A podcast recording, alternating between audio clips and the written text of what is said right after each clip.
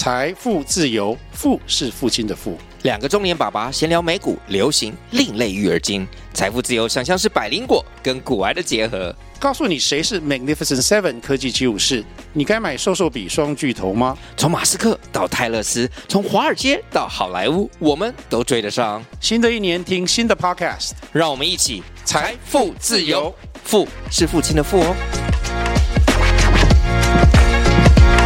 赚到钱，你肯定有努你努力的部分，但是你不要把一切的功劳都归功于自己努力，因为这样，当你失败的时候，你又会把一切的不幸又归功于别人造成的。Hello，大家好，欢迎收听私理想生活，这是一个和你一起学习沟通、拥抱成长、迈向自由的频道，我是 Leslie。这一集开始呢，是一个全新的企划的单元，叫做“理想名人堂”。为什么取这个名字呢？因为其实我们当然常听到人家在说“人因梦想而伟大”嘛。但是其实如果我们没有实际去付诸实践，梦想其实永远都只是脑袋里面的烟火而已，所以理想反而更能够支撑我们勇敢的走向实践的过程。那么在这一个单元里面，我将会邀请每一位努力在实践这个自我理想的大人物，从他们幕后的努力到成就的背后，其实每一位嘉宾都是自己理想人生的生活家。那么本集企划单元呢，第一集邀请到吴金凯老师。吴金凯老师其实凭借着自己的不听话，然后凭借着自己的努力、实力还有毅力，成功的翻转自己的阶级，也成就今天的吴金凯。我们欢迎老师。Hello，大家好，我是吴金凯。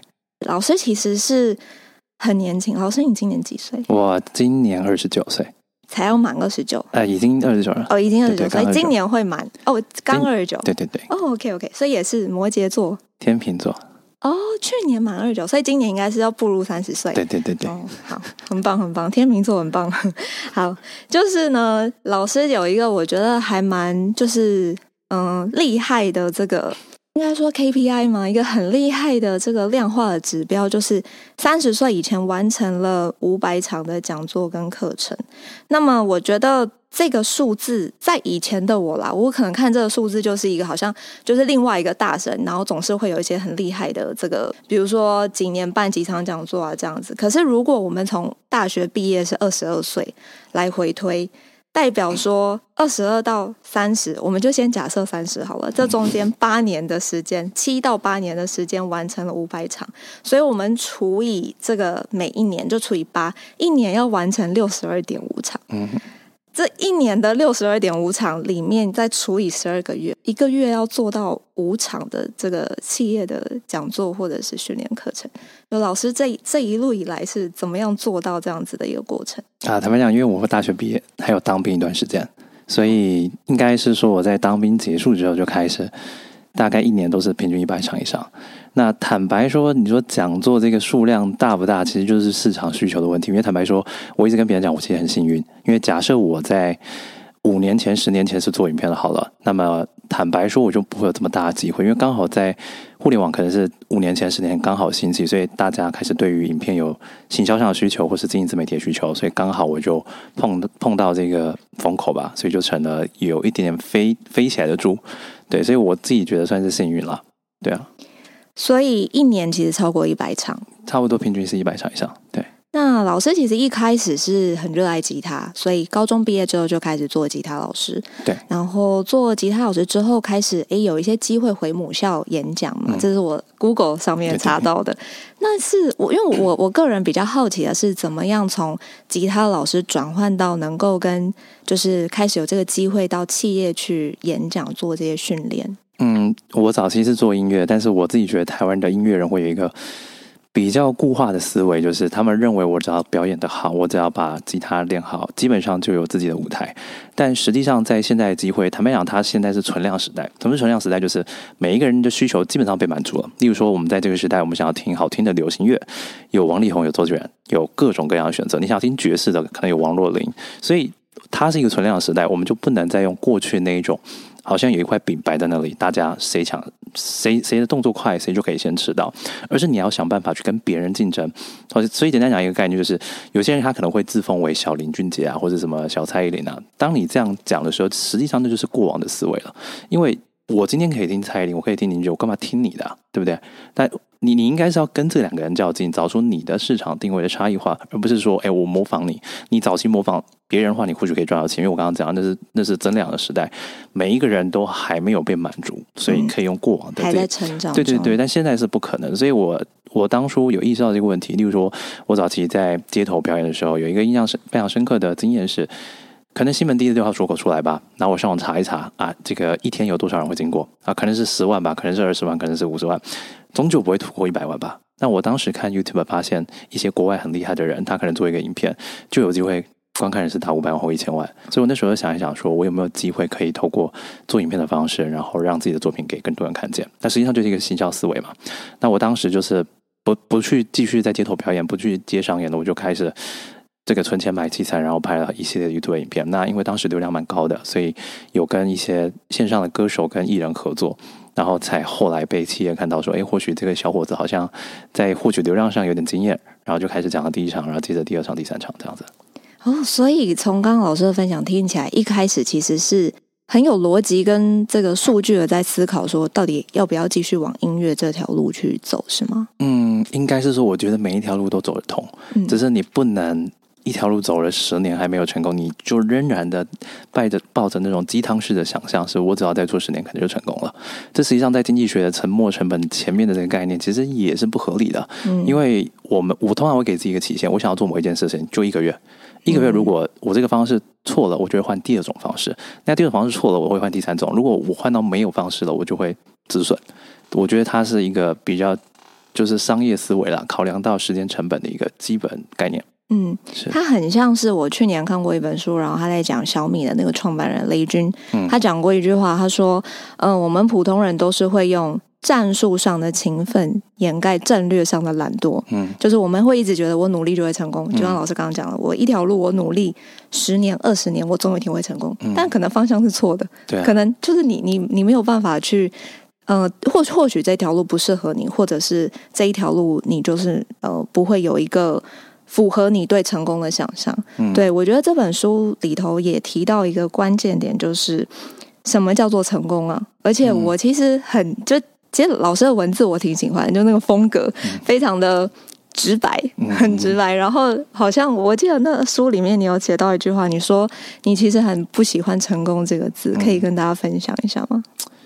我自己觉得成功的概念跟名牌很像，它在某一些人的的概念里，它是一种工具，叫做形塑阶级的工具。例如说，我好像赚了一些钱，我成功了，所以我可以用成功人士的态度来对待任何人。那我觉得它实际上就是为了要让自己处在可能更好的环境，或者是想要占有更多的资源的一种样态吧。我不太喜欢这样子。那可能是因为我，你你可以说白手起家，或者我小时候家庭贫困，所以我大概能够理解，在我们贫困的时代的时候，我们是怎么样看待这些自诩为成功人士的人。有时候甚至会觉得他们可能。不见得这么的有料，但是可能踩在时代红利，所以赚到一些钱，然后就以此来贬低那些还在努力的人。嗯，这是我很讨厌的其中一个原因。对对对，嗯，听起来就是有一点仗着自己家有钱，可是那可能也不是他的努力所得到的，应该是只是说他投胎的好，他投到一个好胎。嗯，应该是说我我跟跟我的相处，跟人相处的个性有关。就我常讲一句话，就不论你是老板，你是。啊、呃，比我小的人，你是学生，我一视同仁。我不因为我不会因为你是老板，你是我客户，我就我就高看你一眼，或是尊敬你，绝对不会。我觉得每个人都是平等的。你今天赚到钱，包含我现在赚到钱，我不认为那是我应该有的。嗯、我常常讲的是我幸运，所以我得到。所以我常在讲课的时候，听到外面的房子在在施工，我都会跟学员讲说，什么叫行销？行销就是我这个人才二十几岁站在这里，可以跟你们一一群大佬分享经验，但我不认为。这是我应得的，那只是因为我比较会行销，所以我被世界看见。但底下的各位，你是不是有有可能比我更有料？有可能吧。嗯、甚至我讲，我不见得比你比你努力，我只是比你懂行销。所以这是为什么在外面盖房子那些人，他可能可能一个月领个八万十万，但我可以领他好几倍的薪水，那不是我比较厉害啊。所以为什么我在书中会讲一些比较直白的东西，是我认为要让大家知道正确的观念啦。嗯、就是你赚到钱，你肯定有努你努力的部分，但是你不要把一切的功劳都归功于自己努力，因为这样当你失败的时候，你又会把一切的不幸又归功于别人造成的。嗯，对啊。哇，这个有一点，我觉得有一点提到，感觉有点像认知失调，是吗？就是我我自己想的，就是我会呃，应该是说我我上礼拜有一个很深刻的感受是，我们都会把自己的呃过错合理化，然后我们再找一些，我我们我们一直都在找一些证据，就是去。合理化自己的行为，所以有错的永远都是别人，对、嗯，没错的永远都是自己，对的这种感觉。这在行为经济学上算是叫做自我归因偏差，每一个人都会犯，所以我们必须要知道它是一个偏差。所以当他发现的时候，我们可以极力的去克制这种刻在基因的本能吧。嗯，我认为。那老师是怎么？因为真的很年轻，甚至比我年轻，但是我觉得这个过去的背景肯定一定会有很多很深刻的故事，让你有这么强烈。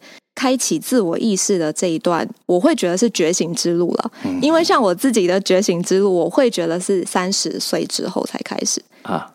觉醒之路，嗯，我我我我常会跟朋友分享一个很奇怪的故事，就是我在小六之前，嗯，都是班上的倒数第一或第二名，然后小六的毕业考我拿了前三名，就是前面这最后两次考试，然后我突然拿了，对，就是突然觉醒。然后我在上国中的时候也是。倒数前三吧，然后在要考机测还是学测的时候，我又变成前十名了。我觉得是你有没有想要做某一件事情？就我常常讲一句话，我们都清楚一件事情，就当我们想要拥有更好的生活品质，我们势必要能够把一件事情做好。那要把这件事一件事情做好，我们必须要做久嘛。那我们要做久才怎么样才能做得久？前提是你做自己感兴趣的事情。所以为什么我在国 国小要毕业考，或是国中要考机测的时候，会突然的？觉醒吧，或许是因为我知道，说我如果再这样搞下去，未来我可能会完蛋，所以我在那个窘迫的情况之下，临时报一下佛教，然后就让自己可能比较不至于那么糟糕。对，所以我觉得是你有没有意识到，你做的所有事情都必须要付出代价。因为小六那次的决定，是因为我的老师拍着我肩膀，我印象非常深刻。他叫林光辉老师，他是教数学的。他说：“靖凯啊，你未来要对自己的人生负责。”就这么一句愚蠢的话。小六吗？小六的时候，然后我听到的时候觉得哇，这句话不简单。就对，当然现在听来觉得其实蛮低能的，就是 就每个人都都理解。但是你回过头来再看你这一句话，你会发现其实没有。到现在，即便三十、四十甚至五十岁，有很多人不会为自己所做的行为负责，包含我们讲更直白的，我在书章当中当中有提到，我的家人或许没有对我负完全责任，他把我生下来，但是没有给我很好的生活环境，甚至。教育资源也不充足，导致我从小可能有忧郁症，想要自杀等等的，所以我才意识到，其实这句话很重要，不是每个人都想得懂。那也因此，我会非常感谢小六所那那位老师，对啊。哦，我觉得这段其实我听起来，其实就是。因为我我去年看过一本书，我我不晓得老师老师有没有听听过，它叫做《期望效应》，它的中文的翻译叫做“心念的力量”。那虽然说它的这个呃中文的翻译有一点身心灵灵学的感觉，对对对，但是其实它是一本很科学的书。它这本作者是我印象中没错的话，应该是英国的这个社会行社会行为作者，他是一个记者，然后他专门在研究一些社会心理学、社会行为科学，然后他其实里。头就举证了，真正的吸引力法则是存在的，因为它其实都存在于我们的大脑。我们大脑怎么样思考，它就会引导我们去做出什么样的选择。那什么样的选择，就会成为我们是什么样的人。所以这一切都跟我们自己的选择、跟我们的决策有关。那我们很多时候都会有所谓的安慰剂效应嘛？就今天可能是呃 A/B test，那今天我拿到的是一个其实没有。根本没有任何药效，它可能只是维他命。但我是医生开给我，告诉我说它可以治愈好我的呃某种疾病。那我吃了一个月之后，我就好了。那即便那个药只是一个。维他命，那这个就是安慰剂。那也有所谓的反安慰剂嘛，就是我我今天不管怎么样，我的脑袋怎么想，我觉得这件事情不会成功，它就不会成功。对，所以这一切好像都是跟我们怎么去思考，跟我们怎么去打开我们自己的意识有关。嗯。那么我其实，在去年的时候，也是有一些呃，我觉得我觉得人生的低潮就会是一个转机耶，它会迫使你会去想要呃。冲撞自己过去的思维，然后想办法让让自己变得更好。嗯，那么我在这里也想要呃请教老师的就是这一本书，其实前面前言就有写到说，老师在准备这本书就准呃想了三年了。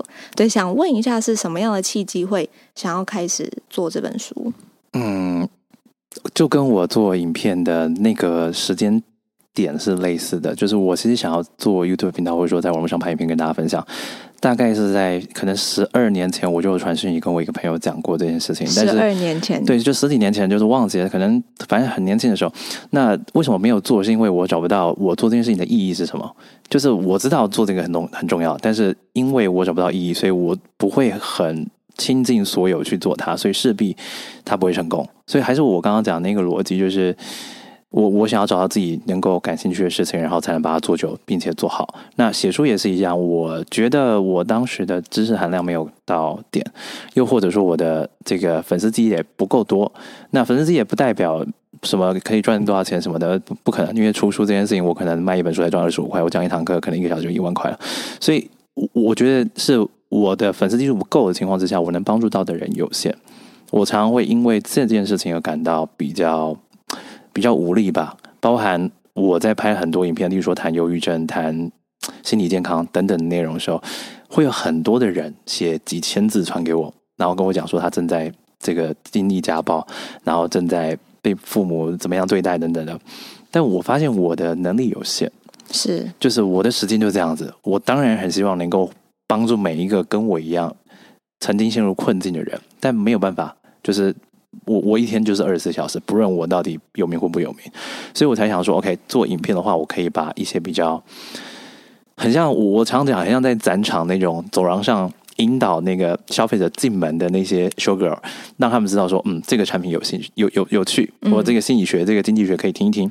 那当你真正的爱上这个知识学习跟成长的时候，好，我端出一本书，里面可能会有更知识密度更高的东西，那让真的想要去学习跟成长的人可以在。多看他一眼，所以我才积累了三年，是因为我希望大家能够先从简单的开始知道吧，因为你要感兴趣，必须要先学一个简单的东西。那当你觉得看我的影片不再能够满足你的知识需求的时候，好，我出一本书，那或许你有机会可以看一看。嗯，对对对。我自己在看这本书的时候，我觉得这整段看书的体验很像是在爬山。嗯，它也像是在爬一座山。一开始可能只是走步道，很平缓。应该是说，从人生比较初步的阶段会开始，比如说怎么呃找伴侣啊，嗯、选择工作啊，可能会是一般二十到三十岁，可能应该说大学毕业之后会有的一些选择的决策。嗯、到后面开始了，诶，要不要创业？嗯、然后到整个怎么学习？如果说我今天。一直学，一直忘记怎么办？然后到后面，我就会觉得这个，因为爬山嘛，它就很像爬山。一开始是走步道，但突然就开始有了一些阶梯，会变喘了。嗯、然后再开始，可能到最后，甚至要有绳索的那种，嗯、会有一点，会会有一点累。因为其实老师里头提到了有有有一些例子，其实还蛮冲击自己的。比如说，你到底该不该创业？这个也是我待会想要跟老师聊的。嗯、所以这个爬山的过程，让我觉得，哎，这本书真的是。感觉感觉得出来，就是作者是用尽全力的在在创作这一本书，而且这个创作同时他还要兼顾自己的本业，嗯、我觉得这个是最厉害的地方。嗯、所以我这这边想要先岔题问一下老师，平常是怎么样做时间管理的？就是你的一天通常是怎么样？嗯，坦白讲，我自己。还蛮惬意的吗？好奇的一件事情就是说，哎，坦白讲，这本书我写的时间，如果是一天八个小小时来看的话，我大概写十五天就写完了。十五天吗？对对对，因为像我的影片，一集影片可能十几分钟，它的字数就是五千多字，嗯、所以依照这个速度的话，基本上我写一本书大概半个月到一个月一定可以写完。那我是怎么样去？让自己在即便要工作的情况之下还可以学习。那我觉得一个前提是因为我本身是一个边缘人啊，就我基本上不社交的，嗯、就任何社交场合我都不去过，就就是包含我可能现在 IG 也不用，呃，IG 会用啊，嗯、就是我不会跟人线下见面，所以顶多无聊的时候滑滑手机，所以我自己会比较少休闲娱乐。那大部分人的朋友问我说：“哎，你你要干嘛？”我就说没有，就工作。那我我的工作是因为我没有其他事情选择。例如说，我可能是生活失衡的人，我没事干的时候就是工作，就是工作，所以大家会觉得我忙。那我我这边在忙的情况之下，为什么可以找到一些时间看一些书，然后跟大家分享我看到觉得有价值的内容？是因为我在不能工作的时候就只能看书，这一样是一种不得已的选择。举例来讲，我在搭车的时候。我可能没办法用手机工作，因为我我觉得有一些事情可以用电脑比较快。我那时候就可能会听 podcast 或者看书。然后包含我搭捷运的时候，我也会拿一本书来看，很奇怪。但你发现现在搭捷运没有人在看书了，对不对？大家都在看电视、或小红书。对，我就会利用这种琐碎时间去看书。包含我在洗澡的时候，有可能会放蓝牙音响，然后就在听什么经济学、听什么心理学的东西。对，我觉得它不用占用你太多的时间，而是你有没有意识到你的二十四小时当中有一个片段是被架空的，而。一天如果被架空个十分钟、十分钟、十分钟，一天你可能就有两个小时可以学习。但是大多数人想说，哦，就只有十分钟，不然休息一下，反正十分十分钟就过去了，划一下嘛。对，所以有些人会有一个概念叫杀时间。杀时间的概念在我们的的世界里是不允许的，因为十分钟你可以听一集 podcast，对吧？那听一集就意味着我我哪怕就是一天听十分钟，我一年就是三千六百五十分钟。那你觉得我跟旁边坐在坐在一起的小伙子在面试的时候，主管会喜欢谁？必然喜欢我嘛？因为我知识含量就是多他那三千六百五十分钟，即便转换率我们讲这个能量不守恒啊，扣掉五十 percent，还是一千多分钟的知识含量，还是稳赢的。对啊，对啊，对啊，所以我我不认为是我有什么特别厉害的时间管理能力，而是我还是我刚刚讲的，我对自己的每一份时间都是负责任的，对。对这个时间的感知，老师过去有没有什么样的故事让你有这样的一个？因为其实坦白讲，我过去真的是很沉迷 IG 的年轻人啊，即便我比你老，但是我还是会觉得，也不是说觉得，就是朋友都在用嘛。对。那我今天没有发一个动态，我好像今天就没有活过啊。嗯嗯，老老师没有这种经验吗？还是你其实是有 意识的在降低这样子的一个？比例呃，好，我我跟大家分享，就是像我现在手机啊，里面 FB 是删掉的，我自己比较常是用 FB，可能我比较。喜欢看老人写的东西，我不知道，因为使用使用 FB 的年年纪的人比较大，所以我手机是把 FB 删掉。那 IG 我又被人删掉，只是因为我最近开始发了那个一分钟的工作的关系，对，所以我才把它装上去。我觉得你要跟这个东西抗衡是不大可能的，为什么？因为全世界最聪明的一帮人全都在互联网公司了，他们整天都在想如何让你留在上面。没错，对，所以你要专注力，你要用一个人去对抗一百个世界上最聪明的人，我觉得那是不可能的。所以我们只能用一些比较硬性的方式，让我们的前额叶皮层在面对这些诱惑的时候，可以多一点思考时间。那我的做法，第一个就是我把 App 直接删掉。我如果想用的话，我想一想，哦，要重新安装，我可能在六十秒当中就想清楚，其实我不应该受到这些诱惑影响。那第一个方式是，我会把手机，就是我的手机现在点三下，你它会变成黑色的，就是黑白的。嗯，因为有这个科学家研究，当画面变成黑白的情况之下，你就会降低使用的欲望。对。哇，这个好厉害哦！大家，我我跟大家解讲解释一下，我的我现在有点那个 很冲击，因为老师刚就展展示了他手机按三下变成黑白，黑白对，对啊，所以我就是用一些比较科学的方式去跟那些聪明的科学家抗衡啊，对啊，所以我觉得也不用太过度自责，我们只要找找到一些比较理性的方式，就还是有机会，就是降低一点使用量了。对对，对，黑白的这个是会让你嗯减降低。你会不感兴趣啊？举例来讲，你今天玩那个，或者大很多年之前喜欢玩那种手游啊，手游，你把全条黑白，你放大觉的时候，哎，全都黑色，你会想玩吗？其实相对来讲会降低欲望的，对啊。所以老师过去没有玩过手游，没有沉迷过任何一款游戏。哦，这有啊，哦，对，有，有有有，对，我把它删掉了。对对对。几岁的时候会玩游戏？哎，我小六就是一天，呃，小学的时候可能一天就玩八个小时以上。哦，真的？对，就是熬夜玩，然后没事干的时候在玩。那现在可能是没事干的时候在工作跟看书。嗯，对啊。那我年轻的时候全都是在玩游戏。哇，所以这刚听起来这两段其实是判若两人。对对对。所以是因为国小小六老师点醒了你那句话吗？嗯，对。就因为那句话到小六，让小六你一直让你开始就是有那个进步的动能。没错，因为那句话在我当时的知识含量当中已经算是。这个能量爆表，就是我可能我觉得哇，此生听过最负责这样，子，只剩听过最有价值的一句话，然后就点醒我。嗯，对啊。那现在老师才满二十九，所以其实还很年轻。嗯。那你会觉得现在的你是成功吗？好，我在书中有谈到那个成功啊，就是在我的理解里叫生活抉择权，也就是当我们在面对任何选择的时候，可以相对来讲不用那么委屈。那我必须讲，当然我相比一般人来讲是。比较不委屈了，不过我觉得是要看你过上想要过什么样的生活，因为就我常讲，就是我很讨厌吃那些贵的东西，因为我觉得就是难吃啊，就是两三千块的东西，就可能我自己没有那慧根，好，我没有那个口福，嗯、我终其一生最喜欢的还是鸡排加珍珠奶茶，没错。所以当我的欲望或者说我的需求只有到这里的情况之下，我的抉择权或者我所认为的成功，其实会比别人相对容易一些啊。